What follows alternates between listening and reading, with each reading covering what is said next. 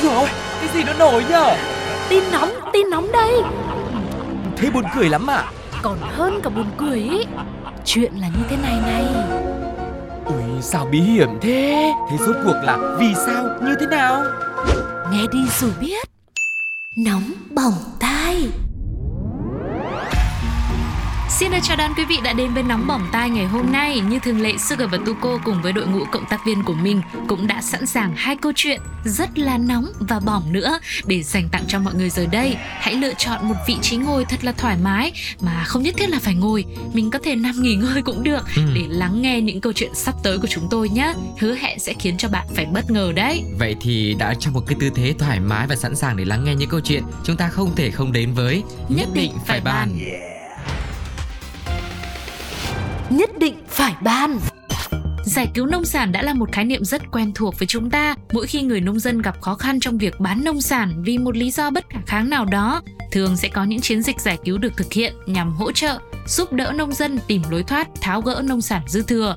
Và đương nhiên, mức giá cho những nông sản này cũng sẽ rẻ hơn so với bình thường. Thế nhưng đó là chuyện thương tình Chứ còn ở nóng bỏng tai thì thường là tình mà là tình huống dở cười dở hi hi cơ Giống như câu chuyện mà chúng ta chuẩn bị khám phá ngay sau đây Cũng là giải cứu nhưng mà nó lạ lắm Chuyện là giới chức Osaka đã xác nhận thông tin về việc có một cây dưa hấu mọc ở trên giải phân cách cứng tại một tuyến đường nhộn nhịp có lưu lượng xe rất lớn.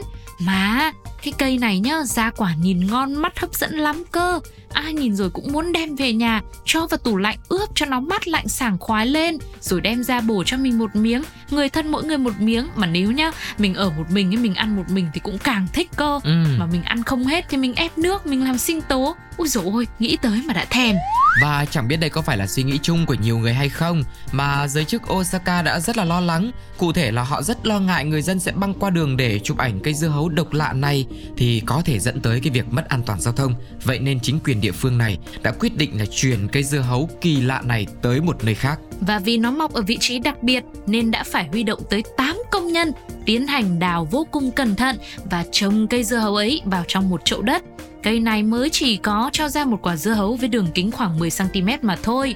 Một công ty chuyên về hạt giống Yamato Farm ở tỉnh Nara cho hay, cây dưa hấu ra quả trong điều kiện như vậy thực sự là một điều đáng kinh ngạc bởi thực tế hoa của cây dưa hấu chỉ nở trong một thời gian ngắn và chúng cần phải được thụ phấn một cách đúng cách ấy thế mà trên giải phân cách rất là cứng bụi bặm chúng lại có thể phát triển và ra quả như thế Sau khi được giải cứu, một buổi lễ đã được tổ chức ở vườn thực vật Sakuya, Konohana, tỉnh Osaka chỉ để à, bổ quả dưa hấu này ra mà thôi.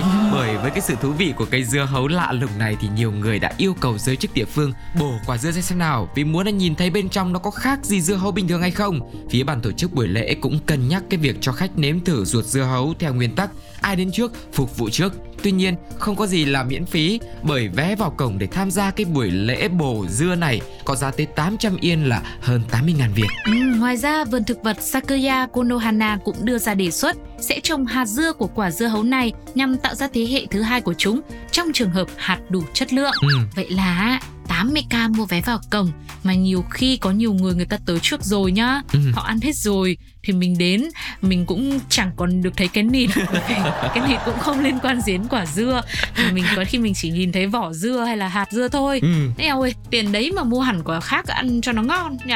Không, ngay lại thế. Với cả đây là tiền chi cho cái trải nghiệm À. để được thưởng thức một cái trái dưa hấu độc lạ.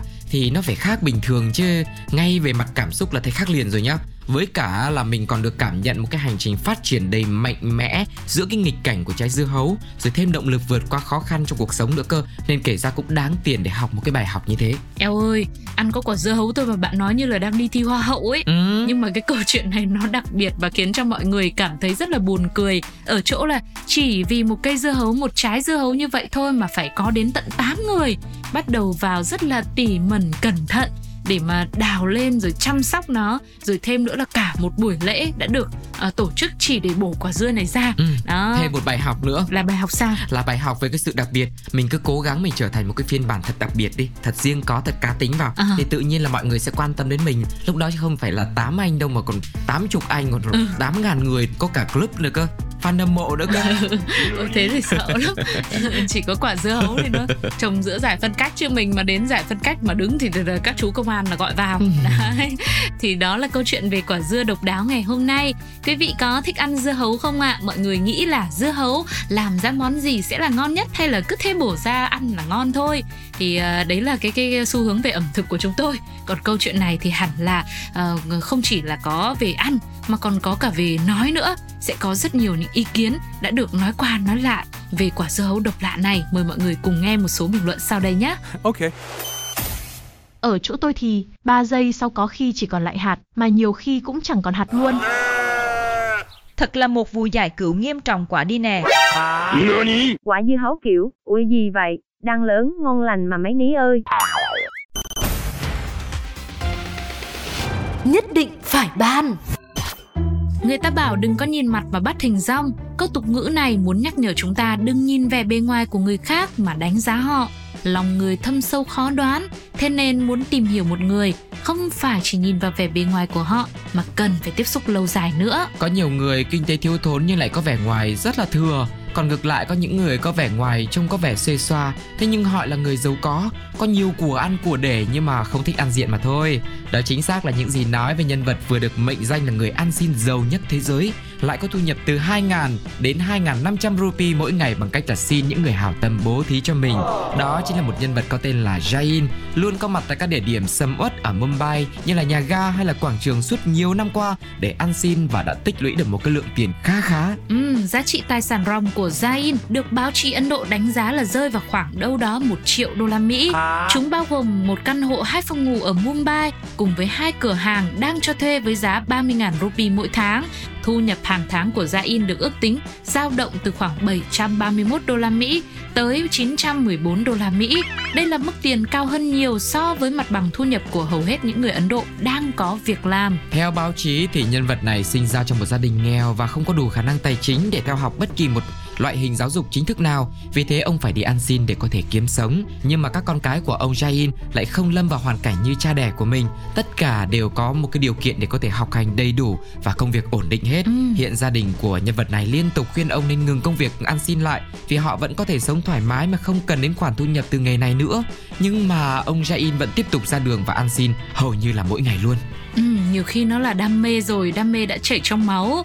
À, vào năm 2015 thì dư luận của Ấn Độ cũng đã xôn xao trước tin một người ăn xin có tên là Babu Kumar đã kiếm được khối tài sản tương ứng với 260.000 đô la Mỹ sau 7 năm hành nghề.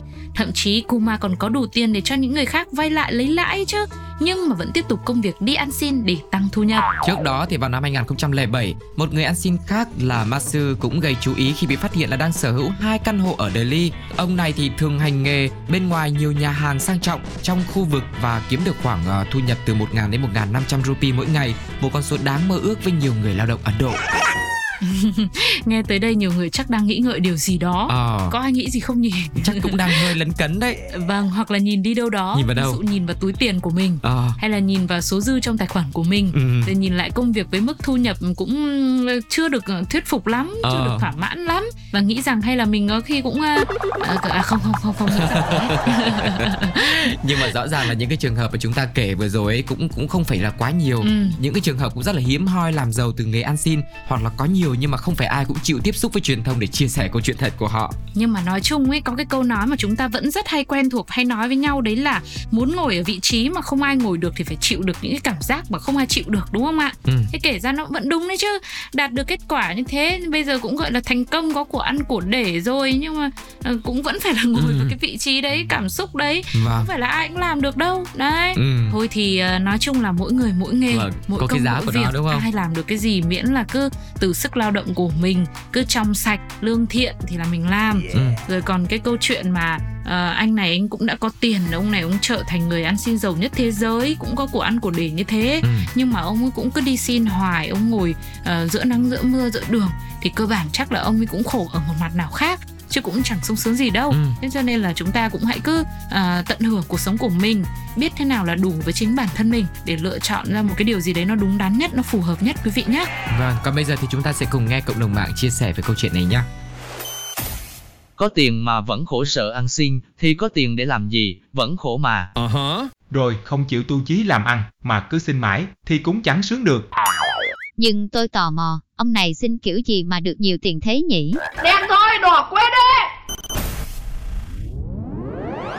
Quý vị và các bạn thân mến, vừa rồi là hai câu chuyện của nóng bỏng tai như thường lệ thì ờ, cũng rất mong là mọi người cũng sẽ chia sẻ những cái cảm xúc mà từ những câu chuyện của chúng tôi cùng với những cộng tác viên đã mang đến bằng cách là bình luận trên ứng dụng FPT Play cũng như là trên fanpage Pladio Podcast nhá. Ừ. Còn bây giờ thì xin hẹn gặp lại quý vị vào những số tiếp theo để cùng nhau khám phá rất nhiều câu chuyện bất ngờ khác nữa. Sugar và Tuko xin chào và hẹn gặp lại. bye. bye.